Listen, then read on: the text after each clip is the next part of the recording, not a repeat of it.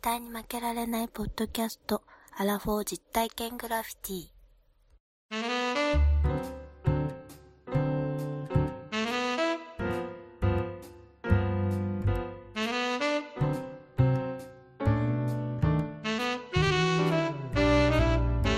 この番組は人生においての遊びをテーマに負けられないアラフォーの男二人が井戸端会議的に話をしたり考えたりする実体験型トークバラエティです。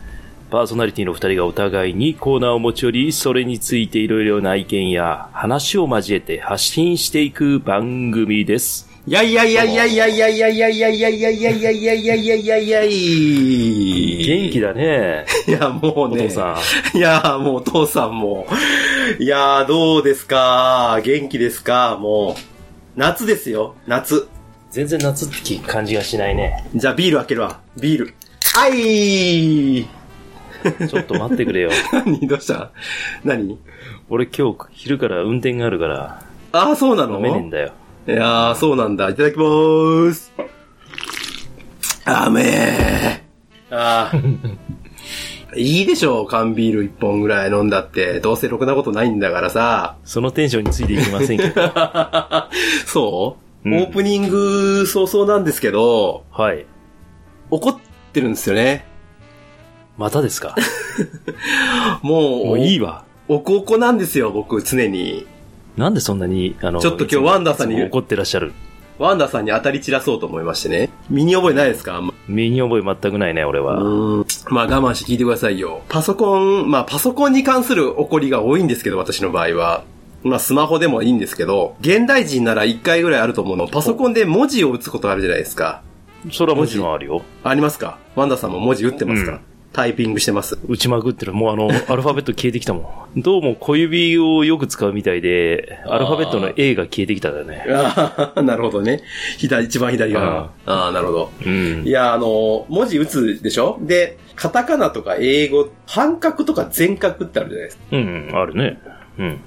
あれは何なん半角とか全角ってえ半角とか、半角とか全角って何なんどういう使い分けなんですかあの、半角全角っていうのは。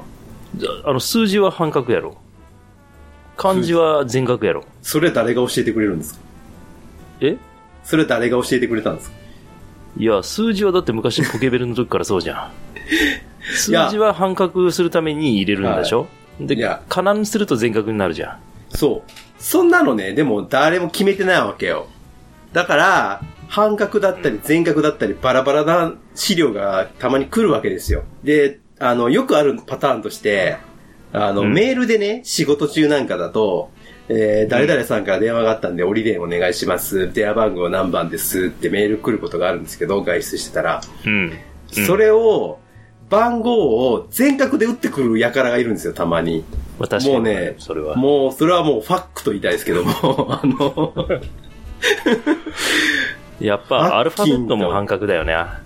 うん、いや、ほんでさ、それ全角で打たれると、どういう状況になるかっていうと、うん。ああの、電話そのまんまリンクしてないんですよ。わかりますかあ、わかるよ。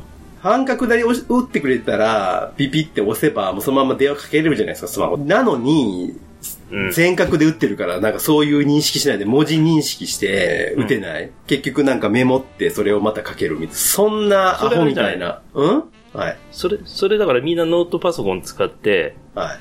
点キーがついてないノートパソコン使ってるからじゃない数いやい字や打つとき点キー使えば半角になるで、あれ。いやいや、天気ついてますよ。天気ありますし、あの、あるんだけど、さ天気って一つのあれはハードルあるけど、そうじゃなくって、気遣いの話なんですよ。わかります、気遣いをそのままあなたに返しますけど、それはいあなたがちょっと手間だけど、それを打ち込むはい。手間をは面倒だと思わなきゃいいんじゃねい。いやいやいやいやいやいや、僕が逆に受けたら、もうきっちりちゃんとそんなんしますよ。ね、相手がかけやすいように、ねう、ん。要するにね、もうそれは何が悪いかってことなんですけど、うんそれはシステムが悪いわけよ、要するに。要は選択できちゃう。全角か半角か。これがうん選択できずに、もう強制全角、強制半角だったら、いいわけでしょ、だから、うん数字で半角とか全角とか、そういう使い分けをさせることが、もう、ナンセンスなんですよ。僕から失礼と。あ、そうですか。あ鼻で笑われたよ。うんあの、だいぶ怒ってらっしゃいますけど、いやあの全然怒ってま私すによは伝わってきませんけどね。本当かい。はいままあ、ああとの、言いたいことはわかるけど、わかるでしょ、はい、で、もっと言いたいのは、この全角とか半角って僕らがパソコン使う時からありましたよ。20年ぐらい前から。あるよ。もう引いてはもっと前からあったんですよ。うん。いつまでかかってんのこの全角半角、これ、そのシステム統合にさ。わかる要は全角でも認識すりゃいいのよ。数字として。うん。それをしないんだったら半角で統一せえって話なのよ。うん。な、なぜそれをずーっと残すかねと思って。でさ、もっとまだありますよ。まだあるの数字だけじゃなくて、アルファベットもそうですけど、ねうん。全角と半角ってあるじゃないですか。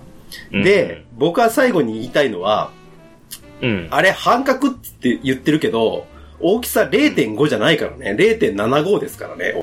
知らんがな、そんな の細かいな。めんどくさい男だな、お前は本当に。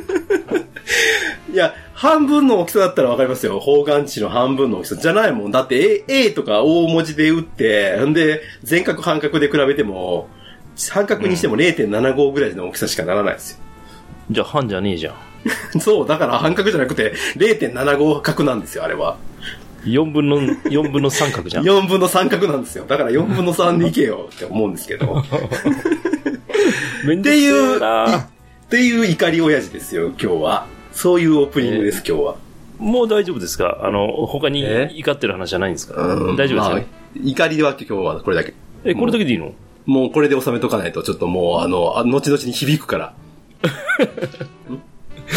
次のネタがなくなるってことですかそういうめたい言い方じゃなくて、違う違う、ネタがなくなるとかね、もう怒りは収まったっていう話。あああ、よかったよかった。じゃあ、吐き出していただいて、そう少しは楽になったってことですかね。はい。でね、あの、ちょっとまあほら、久々にこうやって収録するんでね、私もこの、ちょっとまあ、忙しくしてて申し訳なかったんですけど、収録を私、私の都合で飛ばしてしまって。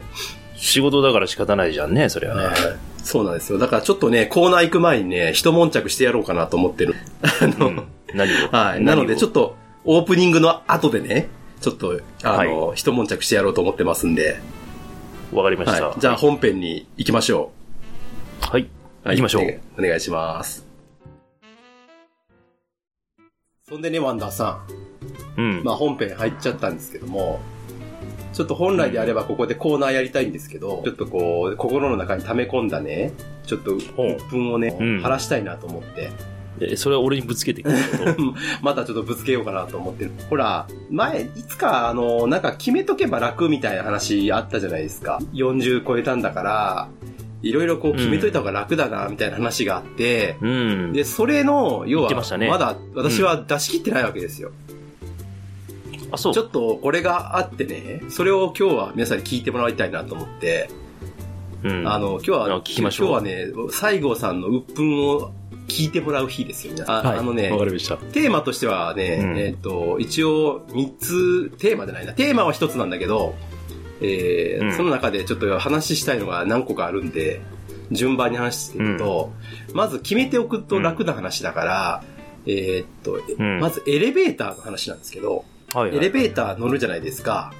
で、うん、僕の中で決めてる決め事があって、うん、それは何かというと、1階から自分が乗りますと。まあ、例えば自分以外の一人が1人いて2人になったと。うんこの時のパターンと、はいはい。 2人以上、三まあ、言うたら3人以上のパターンとで、いろいろこう、私の動き方が変わるんですけど、実は、は決めていて、2人の時、私はエレベーターガールはやらないんですよ。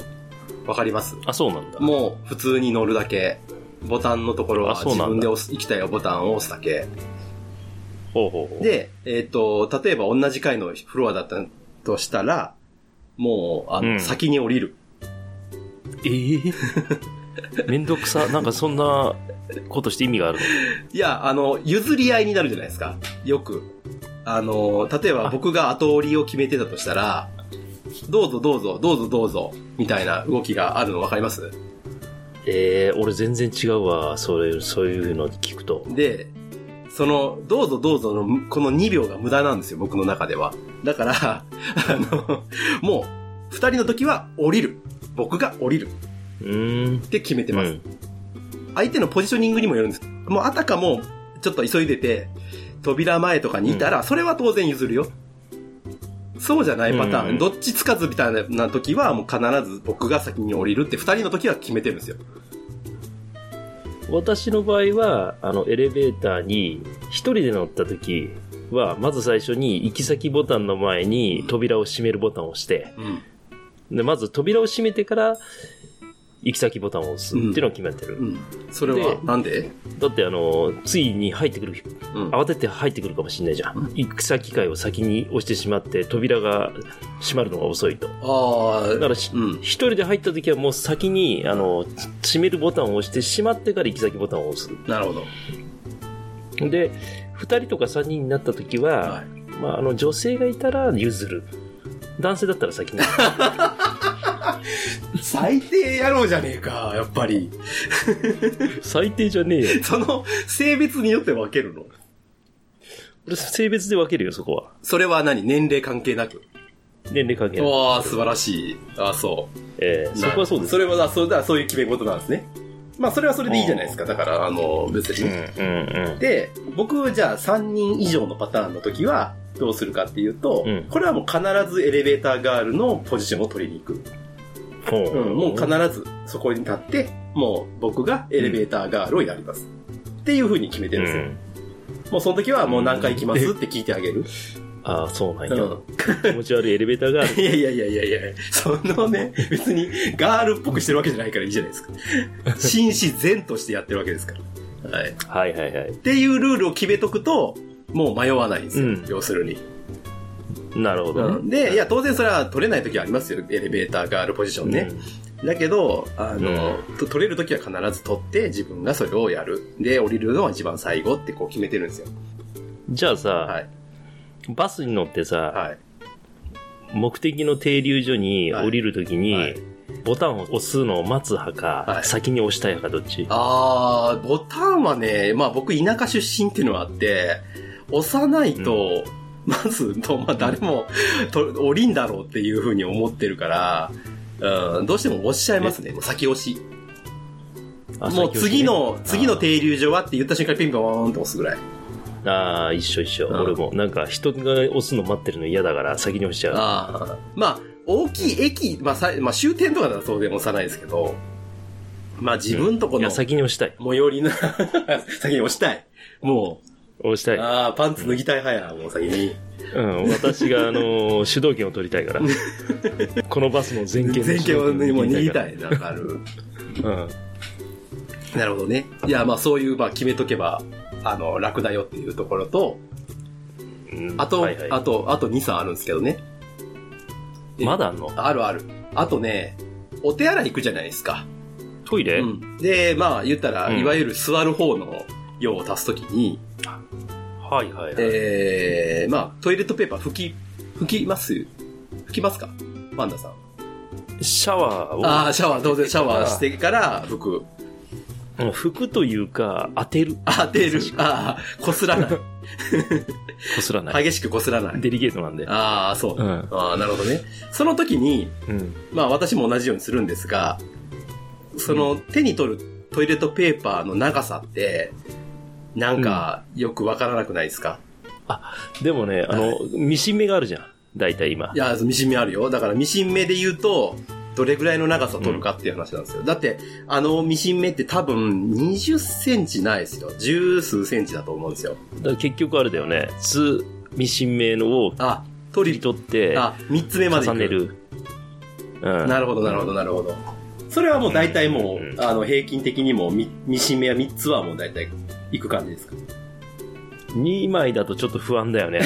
添えた時に。なるほど ね。なんかし、やっぱり液体がついてるから、あーなんかすぐ穴が開いちゃってそも、うですもねう金魚すくい状態になっちゃうあかあ、ら。そうそうそう。僕も、それ、うんあの、そうなんですよ。だから、1、絶対1は足らないですよね。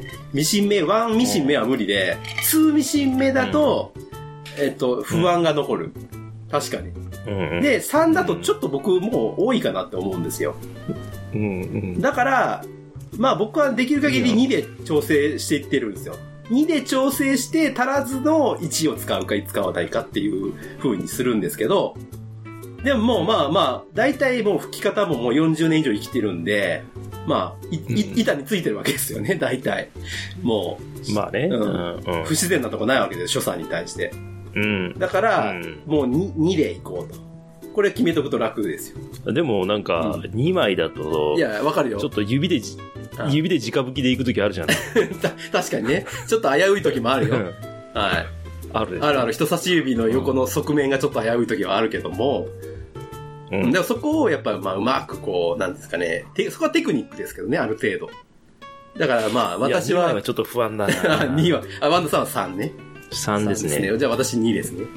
じゃあ、リスナーさん、これ一応2かだから3かちょっと、リスナーさんにちょっとメールでも、またもらいましょ3枚重ねて、う。うん。右の太ももに乗せて、3枚重ねて、右の太ももに乗せて、3枚重ねて、お腹の上にの、お腹の横に乗せてうん、こう、いっぺんにこう、ワン、ツー、スリーとなるほど。吹く感じああ、うなるほどね。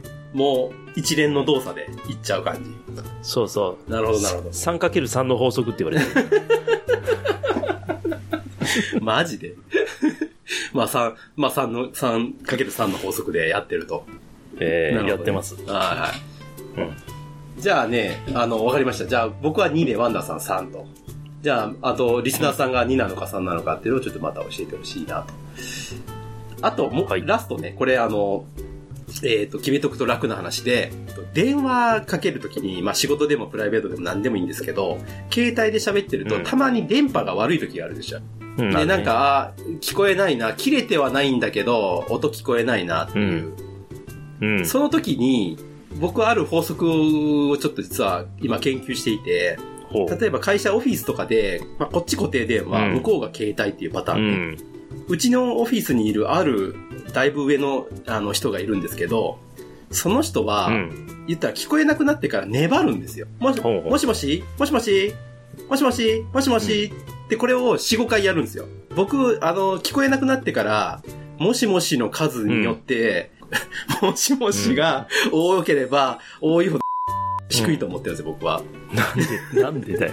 いや、あのね、言ったらなんですけど、もう、うん。もしもし、もしもしってね、もうちょっとしただけで、いや、もうこれ聞こえてないんだったら切ってかけ直すが本来なんですよ、多分。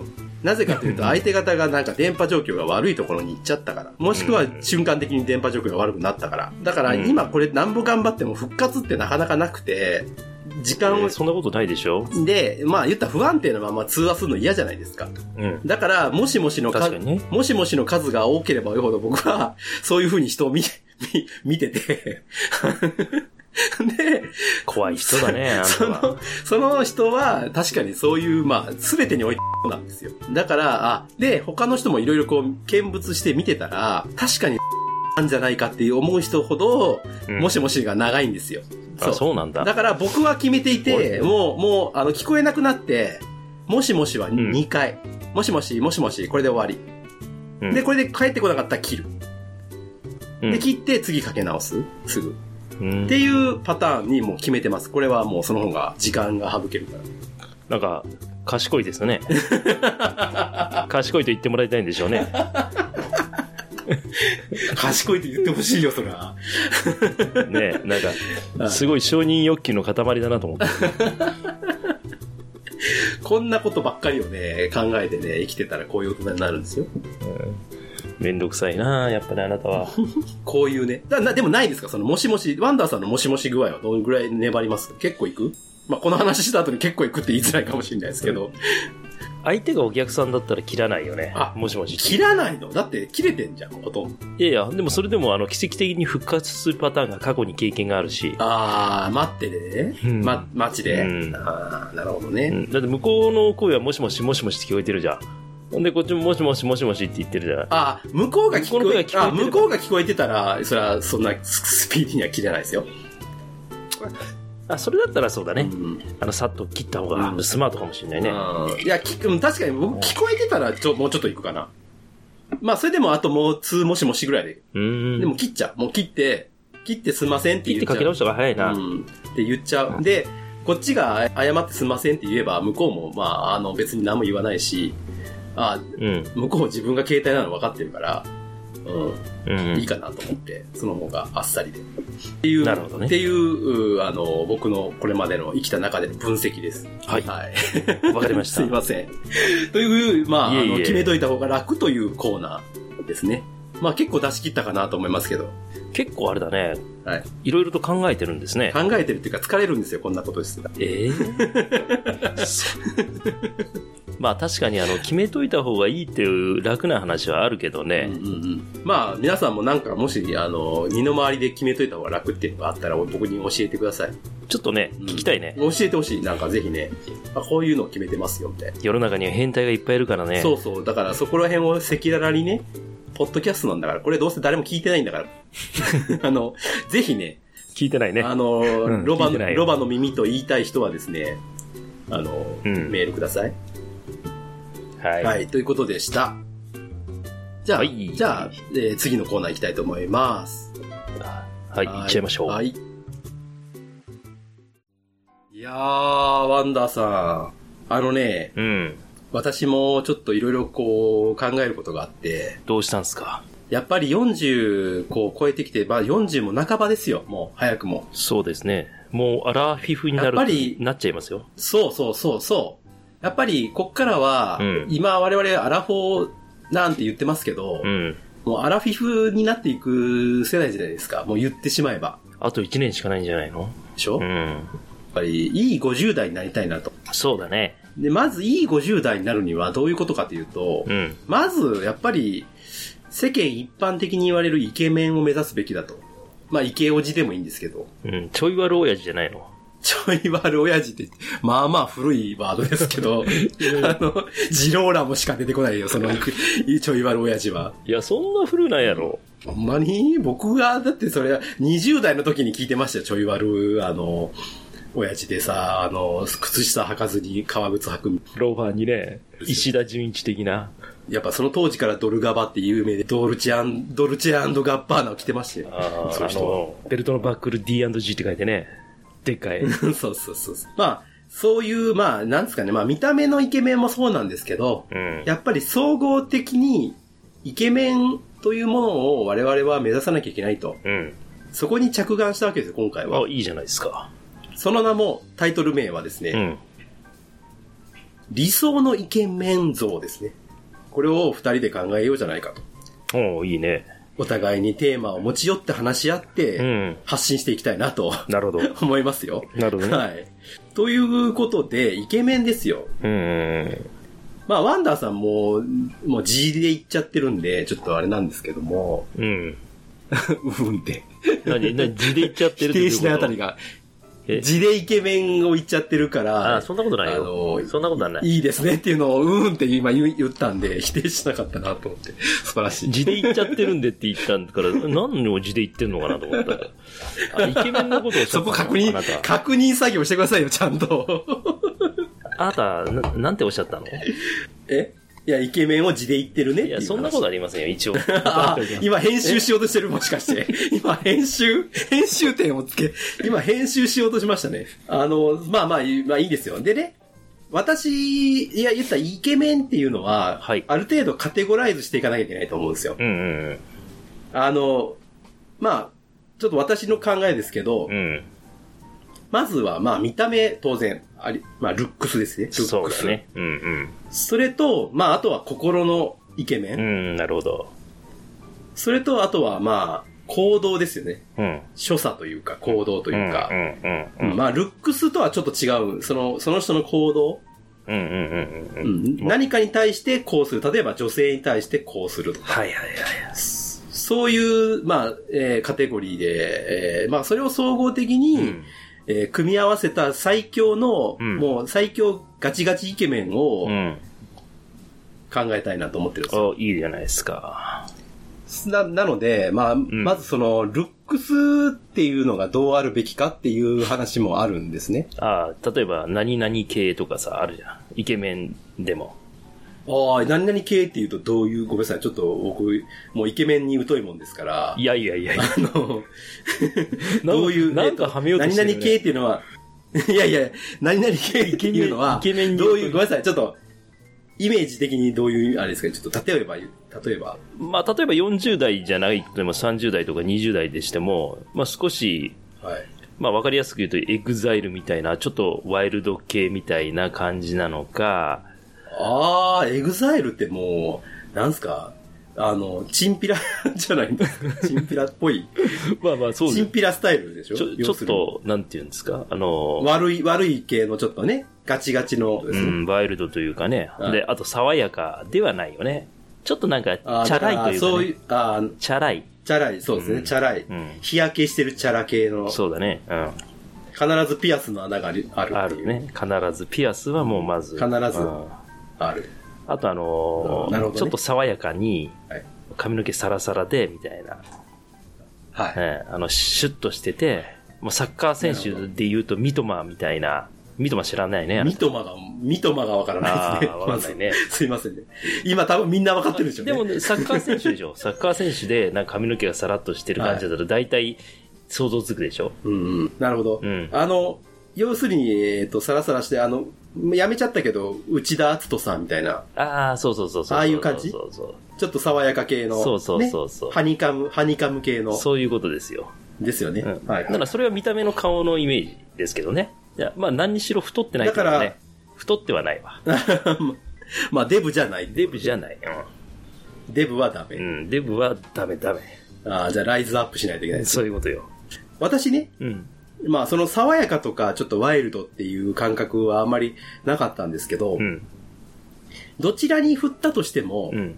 えー僕一つイケメンっていうイメージで持ってるのは、うん。サングラスが似合うっていう、ああ、わかるわ。サングラスが似合う大人にありたい。あのね、私のサングラスの顔見たことあるの多分マンダさんだけだと思うんですけど。 まあ、あの、もう笑っちゃってますけど、あの、もうね、写真思い出しちゃった。あのね、あの、要はそう、あの写真、あの写真なんですよ。あのゴーヤね、要するに、ゴーヤの T ゴーヤの、ゴーヤの T シャツ着て、スポーツサングラスみたいなのかけて、一郎がかけるみたいな。そうそうそう、そういうサングラス、あれだとダメなわけですよ。あれはやっぱイケメンじゃない。いやいや、あれだってさ、ゴーヤの T シャツで黄色だもんね、しかも。全然、 そうですね全然ダメでしょちょっと、わ、悪ぶったキレンジャーみたいになってるんですよ。 そうじゃない。そうじゃないですよ。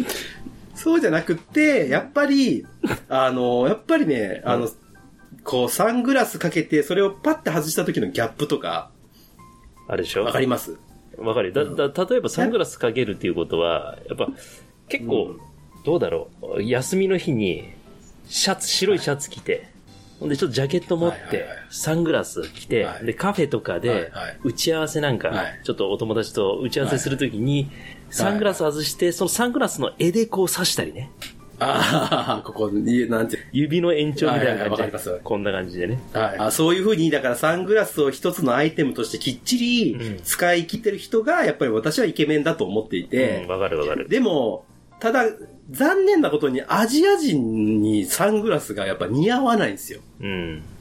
似合う人もいるよ。似合う人もいるけど、うんまあ似合わない。でも知ってるサングラスって鼻の支える部分、欧米人、アジア人で違うんだよ、高さが。ああ、そうなんだ。うんやっぱ鼻の高さ違うから。同じ、例えばレイバンだとあかー、ペルソールだとかっていう。ああ、こう低い鼻用にそうそう作っそうそてあるってこう。とですね。落ちないように。そうそうそう。もうだってずり落ちたサングラスほどやばいもんな。それなぜかっていうと、眉毛が隠れてるか隠れてないかなのよ。なるほど。うんで思い出して、あの、ターミネーターを思い出して、シュワルゼネッガーを。ターミン、眉毛出てないよね。出てたらもうなんか出、てもう間抜けみたいな感じになっちゃうじゃん。まあ抜け、そうだ、そうなんですよ。あそうなんですよ。まあ、だから、要するにやっぱ顔の形とかいろいろ、まあ、さあメーカーさんは考えてくれてはいると思いますよ。ー。うん。だけど、ヨン様見てくださいよ。ああ、ヨン様ってあのヨン様ヨン様、ヨン様のサングラスやばくないですかいや、俺全然そんな感じでヨン様のこと見たことなかったけど。ああ、そう、本当、うん。もう日本人もやっぱね、まあ似合ってないですよ。やっぱ小袋のね、黒田さんも似合ってな いですよ。いやいや、そんなことかけようてい言うるなけ。ど。 かけてはいますよいや。かけてはいますけど、いや、似合ってないですね。ああうん。まあ、あれは多分、あの、小渕さんとの差別化だけでかけてるんだと思うんですけいど。や、もう、身長で随分差別化できてますって、あそこ。 う、そうまあ確かに、で、あと、日本人の中でもやっぱりイ、イケメン、イケメンと言われうる、ん。桜井翔くんですら似合ってないですよ。サングラス。うん。一回皆さん、あの、サングラス桜井翔でググってください。出てきますから、写真が。まあ、あの、似合ってないですね。それでも、まずやっぱり髪型もあるよね。いやいや、だから全体の雰囲気なんですよ、やっぱりあーね。そうだね。うん。やっぱね、ワンダーさんが言うように、白いシャツが似合う、うんまあ、休みの日でもそういうピリッとした感じでサングラスっていう感じの方が、似合うのは絶対似合うけど、まあ、日本人がやっぱそれがなかなか馴染まない。鼻毛が出てるとかさ、爪が伸びてるとかさ、で肌が汚いとかさ、そこからじゃんね、まず。ね。そうっす。まあまあ、それはそうです。それはそうですよ。そこからでしょ。確かにね。で、でもやりすぎちゃダメじゃん。うんなんか眉毛ちょっと細すぎるとかさ、野球部の高校生みたいな眉毛しとったら、ね。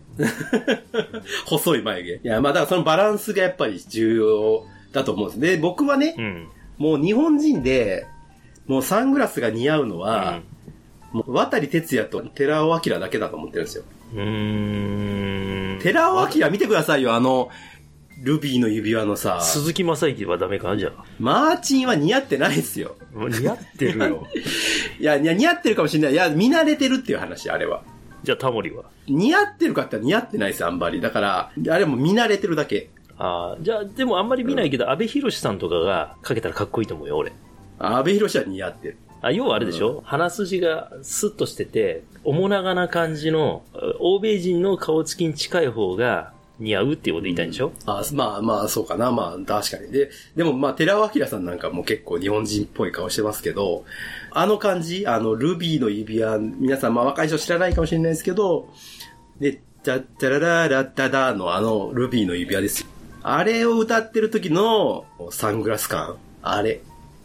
あれがやっぱりもう最強だと僕は思ってますんで。 じゃあ自分もそれ真似してればいいじゃん。あのなん か、黄色いゴーヤのでもね、あの、あれです。よ。んあのね、あのね、ちょっと、うちのね、父親ね、ちょっと寺尾明っぽいんで。あ、そうなんだ。っていうか、僕、あの、ルビーの指輪歌ってる姿見て、うん一瞬、お父さんだと思ってましたから ね、ずっと。っこあいいねれ似てんなと思って。いや、かっこよくないんですよ。かっこよくない。あの、あれをもうちょっともう、こう、ダメにした感じなんですけど、なんなんダメって。いや、要は、親父前とした感じなんですけあーど、でも顔の作りとか、髪型とか、ああいうちょっと白髪混じりで、単発で、髭がちょっと生えてて、うんで、ちょっと面長っていうのが似てるんですよ。うんうんうん。色ついたメガネかけてるんですよ、うちの親父って昔はね。えー、いいじゃないですか。だから、そ、それでちょっと風貌が似てたんですよ。だから、親父似てるなと思ったんですけど、うんでもまあ、今見たら全然違うかなと思うんですけど、まあ、若い頃はそそう思った。でも、僕は思うんですけど、やっぱり寺尾明だと思うんですよ。なんか、おすね、だいぶ、寺尾明 さんを。こないだちょっと懐かしのテレビみたいなやつがちょっと映ってて、家で。うんで、僕見る気はなかったんですけど、まあ、うちの家内が見てて、うんで、寺尾明が映ったんですよ、パって。うん。その姿を見て、サングラスかけてる姿を見て、ああ、もうこれだって思って、うん。もう、寺尾明であるべき。だから、イケメンイコール寺尾明。あ、そこに持ってくるわけですか、あなた。 なんか、ずいぶんしますよね。いや、もうあの半落ち感がすごかったんですよ、なんか。いやいやいやあのルビーの指輪、歌、ルビーの指輪歌ってるのにも半落ちしてたんですよ、完全 に。でもさ、一般的に、それ、男が見たら、えそう思うかもしれないけど、一般の女性が見たらそう思わないんじゃないのそうかな。その西郷さんの、その、眼力が、ね、今回ばかりは外れたんちゃいますかこれ。 ほんまですか。イケメンのルックスは寺尾明でもう行くとして、 マジで行くと、 行くとして、ちょっとね、いや、あと二つあるんですよ。あの、何要は、あと、まあ、性格と、その、所作というか、うんうん。そういうポイントね。どういう行動をする人が、イケメンなのかというところをちょっと議論していきたいですけど。それだから、そのイケメンっていうのが女性から見るイケメンか男性から見るイケメンで違うよね。これはでももう、それはそうですよ。それはそうなんだけど、ここはもう、私とワンダーさんの二人のこう、ああ、そういうこと。ないつも自分がやってるそ所う作を言えばいいのね、西郷さんが。いや、私がやってる所作を言うんじゃなくて。イケメンイケメンとしてのイケメン、イケメンはこうだっていう所作。私がやってることじゃないです。 いやいやいや、あなたがやってる私はだってエレベーター女性がいようが先に降りる人間 です。最低ですね、あなたね。 絶対イケメンじゃねえな。いやいやでしょじゃあ、おう仕草というか所作 いいね。よいいよ。ということで。んはい。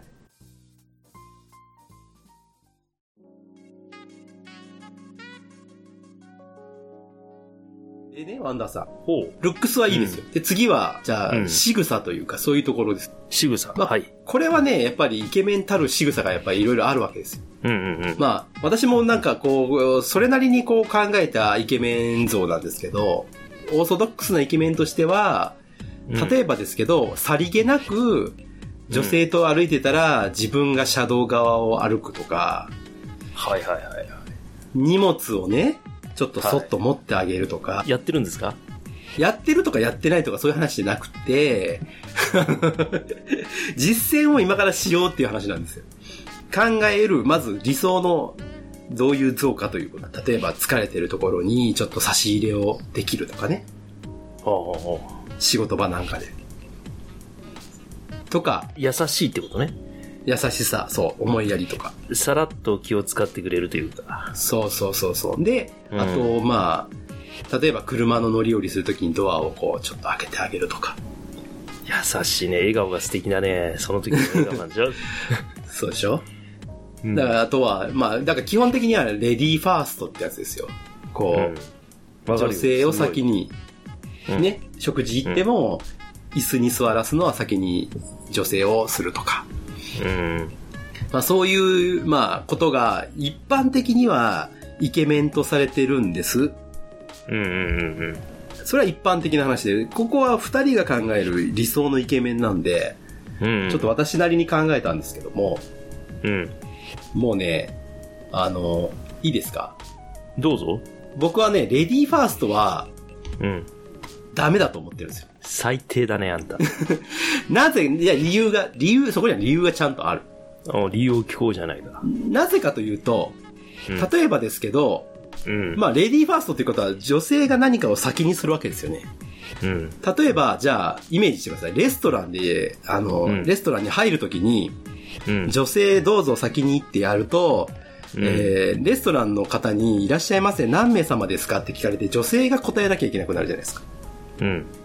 だからそれはダメなんですよ。だから、自分が率先して入って、2名ですとか3名ですって言わなきゃいけないんですよ。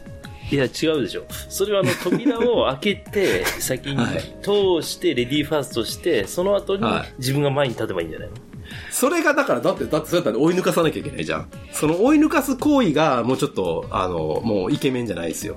そんなことないよ。なんか、いそいそしててダメですよ。やっぱり優雅に行くんだったら、自分が入って先に名乗って、えーうんやるべきなんそそういう、そういう話ね。だから、それ何でもそう。だから、電車でもさ、例えば女性に先に乗乗させようとしたら、もしかしたら乗った途端に痴漢に襲われるかもしれ ないね。だから僕が先に乗って安全を確保して、痴漢が来たら撃退をした上で安全確保して座ってもらう。 サングラスかけてな、あの、そうそうそうそうそうそう。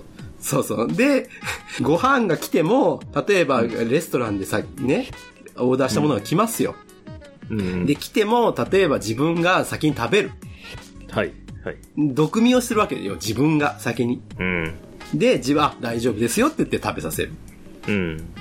ねで、あと、例えばですけど、えーひハイキングに行って、うんえー急な雨が降られて、うん。こう、破れた廃屋、壊れた山小屋みたいなところに入って、入るにしても、やっぱ自分が先に入らないと、レディーファースト先入れちゃったら、中にゾンビが待ってるかもしれないじゃないですか。 ねそうなる前に、やっぱ自分が行かないといけない。いやいやいや。わかりますだから、何事も自分が自分がで行かないと、うんあの、やっぱ女性を危うい目に合わす合わすわけにいかないです。だから、いやいやだからエレベーターも自分が先に降りるっす。今まで生きてきた中で、はいあなたが言ったようなこと一回も起こったことないですから。なあるよ。あるゾっンて。ビいや、出てき何たことがなあるいでしょ、まず。いや、それは、それは、ゾンビ出たこみとんないなゾン、じゃあじゃあゾンビに噛まれてる人はみんなそうなんだって。 何言ってんだよ、お前。ゾン、ゾンビに噛まれた人は、みんな自分は、おあの初めてなんですわよ。かったわかった。ちょっととりあえず歯を出すな、まず。歯を出さないでね。歯を出すなっつってんだよ。わかるもんいや、でも、いや、これはね、声を大にして言いたい。ほ、ほんまに真面目に言うと、日本人の、まあ男性も良くないのかもしれないけれど、うん女性もレディーファーストはいはい慣れしてない人が多いんですよ。例えば、エレベーターに乗ったとしても、レディーファーストに乗せたら、レんあの、エレベーターガールのポジションに行っちゃう人が多いんですよ、女の人で。うんうんうん。ドーンと真ん中に乗ってくれたら、あーじゃあ、じゃあって私がやりますっていやできるんだけど、そうじゃなくて行っちゃう人多いのよ、すごく。うんうんうん。なそれにかま、それにかまけてたらダメなんだけど、うん。だけど、実際そういう人が多いから、うんうんレディーファースト馴染まないんですよ。っていう説ね。ああ、確かにね。はい。何かちょっとワンダーさんに反論が聞きたいです。いや、どどちらかというとやっぱりレディーファーストありきやな、やっぱり。まあ、ワンダーさんはでも見ててもそうだもんね。うん。いろいろそうかこう、そういう場に行った時に結構やっぱりそういうことしますよ。エスコートする人ですよ、ワンダーさん。あれもう全然気づいてない。もう、いや、だからそれそんなを、感じでだしたから、だからその字でやってるんですよ。だから、さっきも言った通り。じゃあ計算高いんだねって思われてる。いやいや、計算高いじゃなくて、それを自然に、だからできるかできないかって話だよね。ああ、そういうこと多分、欧米の人も多分、自然にやってるはずなんです、それって。だから、考えてないと思うんですよね。居酒屋で例えばコースメニューが来た時に、はいシーザーサラダ出てくるじゃん。大皿に入って。で、小皿で取り皿ください言うて。はい。でそれ取り分けるときあなたどうします自分からやりますあ女性が目の前にいたら。あ、あーうーん、まあ、それは相手の方からやりますね。えどういうことで、だから自分以外の人から先に配ります。ああ、そうなの。だだから自分の分だってって取るかって話でしょそれを女性にやってもらうか、ああ、そういう意味うん、自分が、あの、やろううとんする。うんうんうん。ああ、わかったわかったわかったわかった。あの、様子見ますね。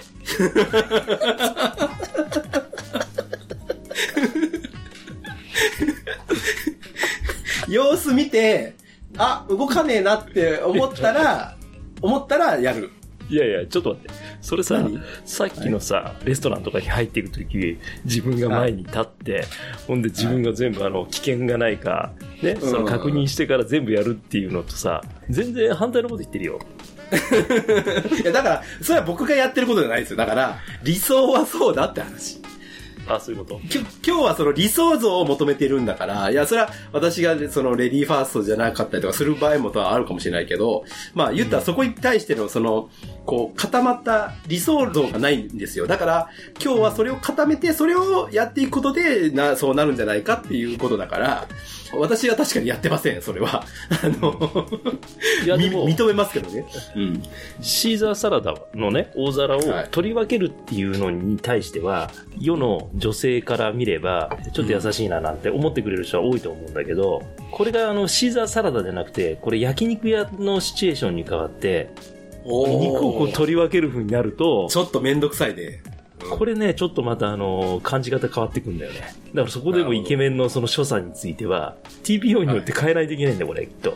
ああ、えーそれは焼肉パターンだとどうなるんですかワンダーさん的に。例えばロースターの網の上に肉を次々入れていって、自分のタイミングで食べたいのにもうバンバンバンバン配っていく男がいたりするじゃないね中にはまあ、まあね。はいはい。ほんでそれ優しさと思ってそうやってやってるかもしれないけどちょっと待ってくれって思う時もあるじゃん、もうちょい焼きたいんだ俺はっていう話そうそうそうそうああまあありますよタイミングがねそれぞれのそうそうそうそうそう、うんうんなるほど。いやだから焼きすぎちゃったら困るから、その人は良かれと思ってやってるけど、あの、うんタイミングとかいろいろあるって話ね。ああ、それはわかりますわ。そうそうはそいはいはいはい。じゃあ例えばバーベキュー行った時もさ最初に肉食わないと余るっつってんのに野菜焼き出す野やつ菜ガンガン焼いちゃうやつとかね。そうそうそうそういますよ。確かに。そういうのって結構さ男同士だったら何でもいいかなと思うけどうん。結局女の子からするとそういうのってさ結構見てんじゃないかなと思ってああ、まあ確かにね。うん。後で結局肉が炭になっちゃってるとかね。余っちゃったりとかね、そういうことそういうこうとん。そういうことうん大体買いすぎるからいけないんだよねそうそう。だからそういうことで言うと、やっぱり場を把握するというか、えー、ちゃんと見極めるのが重要かなと、僕も確かにそれは思うんですけどね。 TP でもの勝負だからそう。残念ながら、僕はそれあんまりこう見極める能力があんまなくて、うんえーっと、もう任せた方が、絶対自分より優れた人がいるから、その人に任せた方がうまくいくって思って乗っかれるんですよ。ああいやいやわかるよ私私はあなたのでそれが女性だったら、女女性の人の方がうまかったら女性に任すっていうパターンもだからあるかもしれない。まあ、あの、長い付き合いにもなってきましたんで、西郷さんとはね、任すっていうパターンはなんとなくわかる気がするわ。あえて入ってこないみたいな感じでしょそう。だから、やれと言われたらやるけども、誰もやらなかったらやると思ってんだよ。あの気持ちはあるんだけど、必ず、あの、僕の周りにいい人が多くて、あの、やってくれる人が多いから、で、その人の方が上手だから、絶対に。僕はもう、あの、すごく器用貧乏みたいな人なんで、あの、器用じゃない、不器用なんですよ。いい風に言うよね、自分のこと。いやいや、僕の普段のその不器用さを知らないから、もう皆さんあれなんですけど、例えば飲み会とかで一番最初にこぼすの僕ですよ。 あの、あのこぼすやついるじゃん。こぼすやついますいるいる、いて、なんだよってみんな、みんなから思われるんだけど、やるの僕だから、もう痛いほど気持ちわかるわけ。そうそうあそ。そううだから、触りたくないのよ。もうこぼすかあら。そういうこそうそう、そういうこと。だから、イケメンとなれば、やっぱりそこら辺は、まあ確かにこぼさないっていうのがイケメンなんでしょうね。とうんうん。うん、だから、結論的にはこぼさないやつがイケメン。ということで、あの、メールいただいてます。ああ、すいません。そう、そうですね。そう、そう。皆さんかはらいイケメン像を募集したんですよ。、はいいただきましたねえ。読み、ラジオネーム、巻貝さんからいただいてます。マーキガイさん、ありがとう。他人の評価に左右されない人ということで、あそうやね。えー、要は、相手がどう見ても、自分に芯がしっかりあって、そういうことだね。意見に流されないってことね。うん。まあ、あの、自分を持ってるって人じゃないのなるほど、素晴らしうい。んそれはイケメン。はい。イケメン認定します。続いて、ラジオネーム、クエアさん。はい、クエアさんありがとう。えー理想のイケメンですが、とっさに気の利いたことが言える人ですかね。まあ、お二人みたいなって、こう、挙げていただいてます。わー、あげていただいたところ申し訳ないですけど、 なかなか難しい話ですね。今までの話聞いてたら、 西郷さんは到底やれそうもないなっていう。あの、任せるいや、気のい利いたことって言えるでも言えないな僕は、本当に。気の利いたことで、例えば、女性がとすれ違った時に、ポケットからなんかちょっと出てたとかさ、それをさりげなく言えるとか、そういうことかな。うわー、いや、もうそんなん絶対言う。絶対言わないですよ。絶う対言わわない出てる、出てるって思ってるだけです。さ先に見つけたとしても、うわー出てるって思って、思思って。あじゃあ、理想だからいいんじゃない言えるようになればいいんじゃん。それでもああ、そうだね。そうだね。う。うんうん。で、出てるよって言うんだね。ポケットからなんか出てるようんって。そうそうそう。なんかお尻からニラが出てるよみたい な。そんなん言えんって。もっと言えんわ、お尻からニーは。もうそっと拭き取るしかできない。 西郷さんだと優しいから食べちゃうかもしれないよ。優しすぎるだろうが。ああ、優しすぎる。優しすぎる。はいなるほど。さりげなく何かをこう言えるっていうね。いいですね。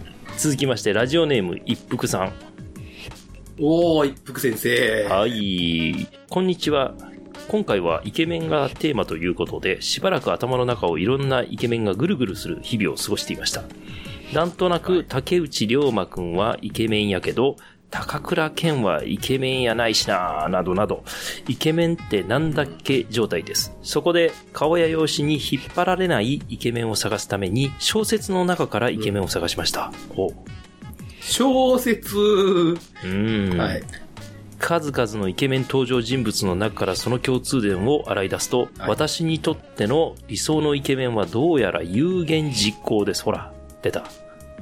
有言実行。えー、些細なことでもやると言って実際にやり遂げる行動力はかっこいいし、尊敬します。そういう意味では、お二人をはじめ、ポッドキャスト界はイケメン多めですよね。と、おべんちゃらも入れておきます。かっこ笑い。ありがとうございます。最後さん、いやー言っていただきますよ。あー有言実行ですって。うーん、そうですよ。いやー有言実行ほど難しいもんはないね。だって、言いたくないもん。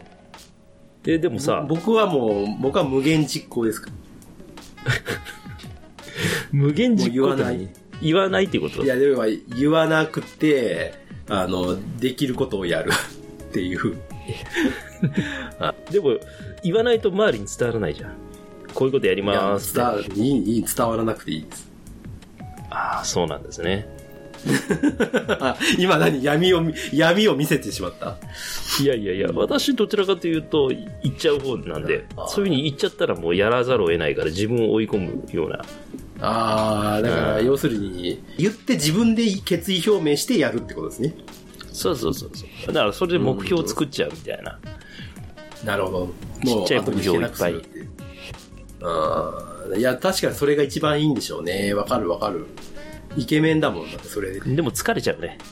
有言実行っいて。や、確かに、有言実う行。もう言ったら、ね、口に出したら、もうあとはもう武士に二言はない的な感じでしょだからそこを僕なんかはちょっと、あの、悪い考え方持ってるんで、うん。できそうなことを言うっていう話はあるけどね。うんうんうんうん。 自分が、できそうだなっていうことを言う。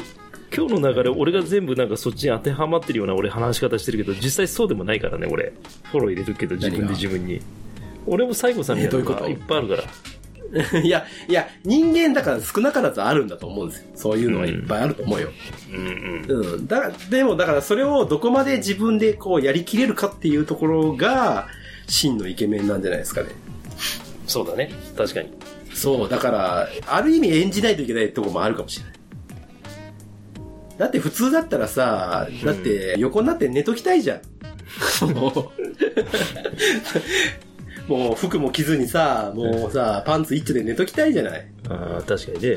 でもイ、イケメンってそうじゃないでしょちゃんとやっぱり家にいても、ある程度ちゃんとファッションも気使ってさ、うん奥さんに対してもきっちりこう、やっぱり男性としての、こう、ね、雰囲気を出さなきゃいけないっていうとこだと思うんですよ。じゃあドラえもんになればいいじゃん。ドラえもんになった何らそれさどう、いう、どういう意味ちょっといいきなりわからんようになったけど。ドラえもんになったらさ、あの、毎日服のことも考えなくていいじゃん。ま毎日裸で横になって寝てドラ焼き食ってんだよ。ああ、いや、まあ確かにね。うん、あれ裸だからね。まあいや、まあ服っていう概念ないと思うけどね、あんまり。とろろ猫が爪も伸びてこないしさ、爪の先になんかゴミが詰まってるみたいな感じで見られないじゃん。あいつ、ね、手がまずいからさ。爪ないからね。 そうそうそう。ドラ焼き食ってるだけだからさ、ね。どら焼き食ってるだけ。まあ確かにね。まあでも、うん、まあドラえもんね。まあドラえもんになっちゃえば楽だ、楽は楽かもしれない。うん、うん。で、優しいじゃん、あいつ。で、優しい優し優しいでしょい。ちゃんと役立つしね。うん。で、結構、あの、のび太くんが、ちょこっとね、あの、無茶するとさ、フォローしにもあるじゃん。うん。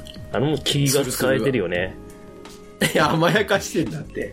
のび太をダメにしてんだ、あいつが。うん俺もそう思うけど。なるほどね。まあ、結論じゃあもういいですかじゃあ、あの、いろいろこう意見、まあ、でうん、まあ、でうん出尽くしたかどうかわかんないですけど、うえっ、と、結果としては、まあ、絶負け風に言うと、ん。男はドラえもんであれと。うん。そういうことですよ。うん、うん。そういうことですね。うん、そういうことにしていきましょう。なるほまあ、それで、今日のところはね、うんあの、許しといてやろうか。これぐらいにしといたろうかうん。と。おこれぐらいにしといてやるわ。にしといたろう。うんうんということで、えー絶負け的な結論としては、男はドラえもんだと。あそういうことです。二度と聞かん人がこう増えるんじゃ大丈夫ですかこ れ。リスナーがフォローを外した音が聞こえるような。 ということで、あの、はい。すいません。じゃあ、今回お手紙いただいた方々、あの、ちょっとポストカード、ね、はいせっかくなんで、プレゼントさせていただきたいと思いますので、はいあの、果物由来さんのあの、アマビエ。アマビエ。ね、ちょっとあのーアマビエのポストカード、また、えー、お送りしたいと思いますので、えー、連絡を取らさせていただきたいと思います。はい。ということです。はい。以上です。はい。じゃあ、コーナーとしては以上です。ありがとうございました。はい。ありがとうございました。じゃあ、ワンダーさん。はい。今日はね、ちょっと我々、ほら、ポッドキャストのほうアップロードするために、シーサーブログっていうのを使ってるんですね。で、はいこれに登録すると、要は Apple Podcast に自動的にアップされるわけ。で、はいはい。まあ、そこに一応、まあ、ブログ的に載せてる、要はブログの中に音声が載ってるっていう形なんですけど、うん。もし皆さん、あの、 知らない人がいたらちょっと見ていただけたらと思うんですけど、シーサーブログで絶対に負けられないポッドキャストで検索すると出てくるんですけど、まあそこには実は放送回にまつわるちょっとした写真とか、私が考えたそのコメントとかがいろいろ書いてあるわけなんですが、はい。そこにですね、実は、ほうほう。密かにですよ、ブログにコメントが残せるっていう機能がありまして、そう、実はね、全然チェックできてなかったんですよ。まさか、このコメント欄にね、くれる人がいると思ってなかったから、じ、で、ずっと見ていくとですね、実は去年の11月からもらってましてね、あ、 そう。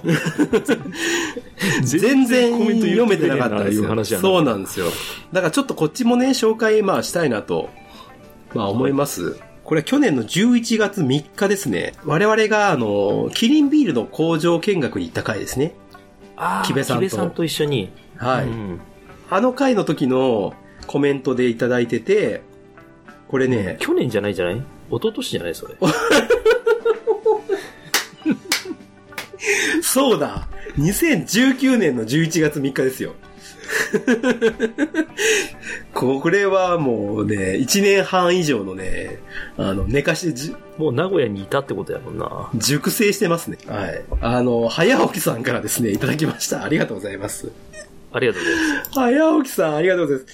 じゃあ読みますね。ブログにも足跡をつけておきます。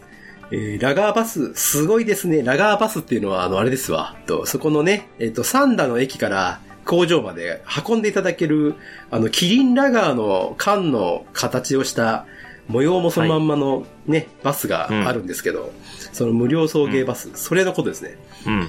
ラガーバス、えーすごいですね。ビール対決はニヤニヤしながら聞いてました。ということです。いや ー、ありがたい。もう、いつ発表してんねんってな話やな。いやー、早起きさんありがとうございます。もうね、早起きさん本当に早起きだから。いつもね、あの、鳥の写真を、はい。ダーとかでアップしていただいてて、あの、いやいやいやずっと聞いていただいててありがとうございます。2021年で聞いていただいてるかどうかちょっともう今わかりませんけれども、あ の、まあ、多分聞いてくれてるでしょう。はい。ということですよ。はい。ということでいただきました。ありがとうございます。じゃあ次。えー、第56回の未体験像未だに知らぬ国たちカンボジア編に コメントいただいてます。あーありがとうご ざいます。なんやな。いただきましたのは、えっ、と、部長アットマーク旅ラジオさあーあー、部長ですね。ん。はい。あのー前々回ですかね、えー出ていただきました。部長からコメントいただいてます。えー読みますよ。第56回は真面目な回の中で一番好きです。胡椒も気になってます。嬉しい。これはワンダーさんがね、カンボジアに行った時の話ですから。あ、そうです、そうです、そうです。うんあの、私が2週間ほどボランティアでブランコを作りに行った話ですね。そうですね、その話うん。が、まあ、真面目な回の中で一番好きですとか書かれてますね。あ、めちゃめちゃ嬉しいです ね。ありがとうございます、部長先輩。部長の中でその真面目な回っていうらカテゴリーがあるんですね。あ、じゃああれじゃない、あの、恋愛モニタリングが一番真面目だと思ってますけどね、僕。 絶対違う。 えーまあ、で、続きがありまして、アジア幸せ特急のブログに第56回のリンクを貼らせていただきました。あということですねいません、ありがとうございます。で、まあ、あとブログのデザイン綺麗になりましたね。すごく見やすくなりました。これからも配信頑張ってくださいっていう、はい、ということです。ありがとうございます。いやーありがとうございます、部長。本当に。アジア幸せ特急というね、旅のブログを、まあ、部長が書いていただいてて、でたっちゃんとね、二人で、そうですね。えーうんやられてるんですけど、で、そのアジア幸せ特急の中の旅ラジオっていうカテゴリーがあって、それが一つのその、音声メディアとして配信されてうる。ん。だからブログと音声と両方ね、こちらはやられてるとうん。いうことです。ので、まあぜひ皆さんもアジア幸せ特急で、ブログ面白いんで読んでください。はい。はい、ということです。じゃあ次のコメント。うん。第50回。また戻りましたね。第50回。絶対に負けられない恋愛モニタリング、至極のデートプラン対決のところでコメントいただいてます。あありがとうござい ます。これは今年ですね、4月の11日。えー、部長アットマークしアジア幸せ特急さんからいただきました。じゃあ読みますね。はい5分 VS 竹林。この回が一番好きですって書いてます。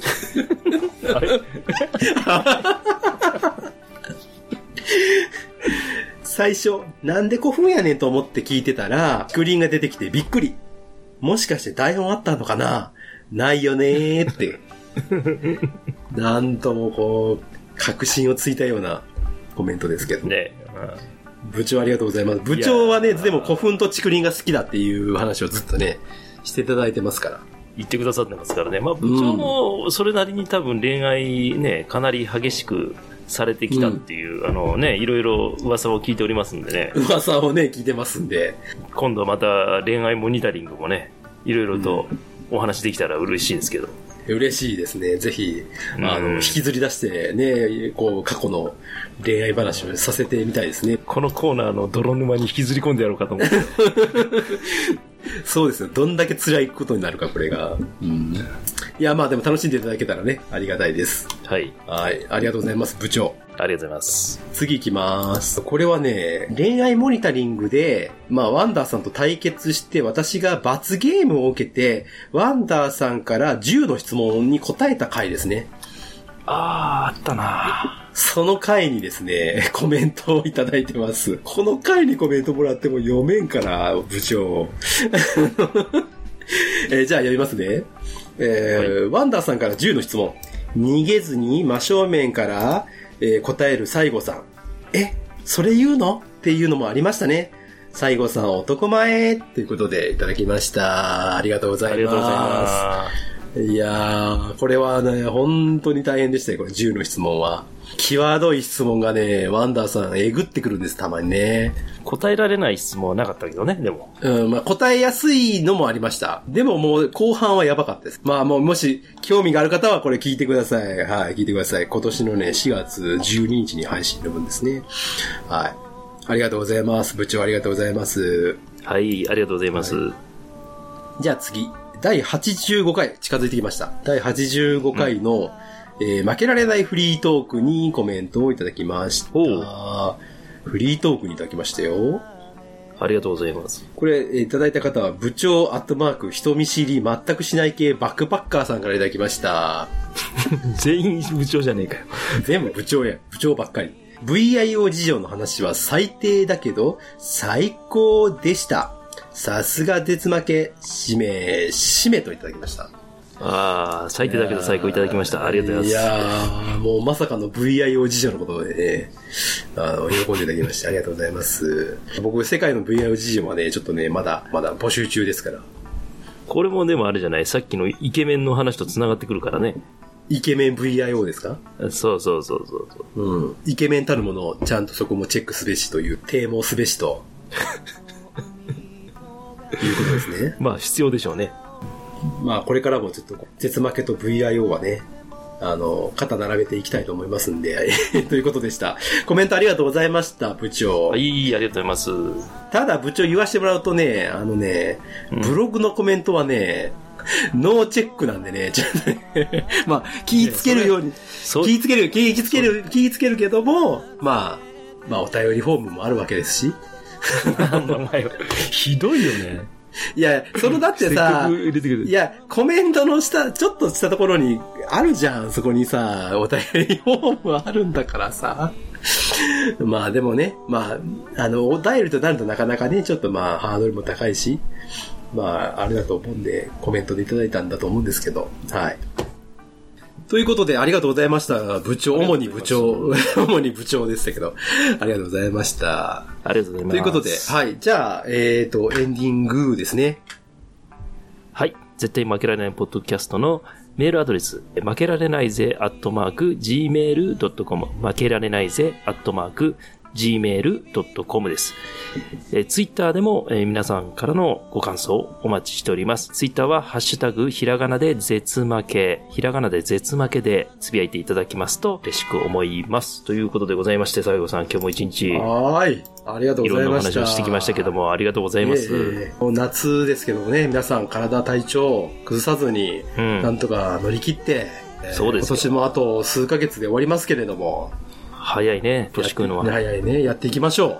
私からは以上です。ということで、じゃあ次回の絶負けも楽しみにしていただけると嬉しいなと思います。思います。今日のお相手は、ワンダーと西郷さんでした。でした。負けられないぜ。絶対に、諦めきれないのアホやから、し締め。め。しめ。いやー、しまった。イエーイ。お疲れ様でした。イエーイということで、ありがとうございました。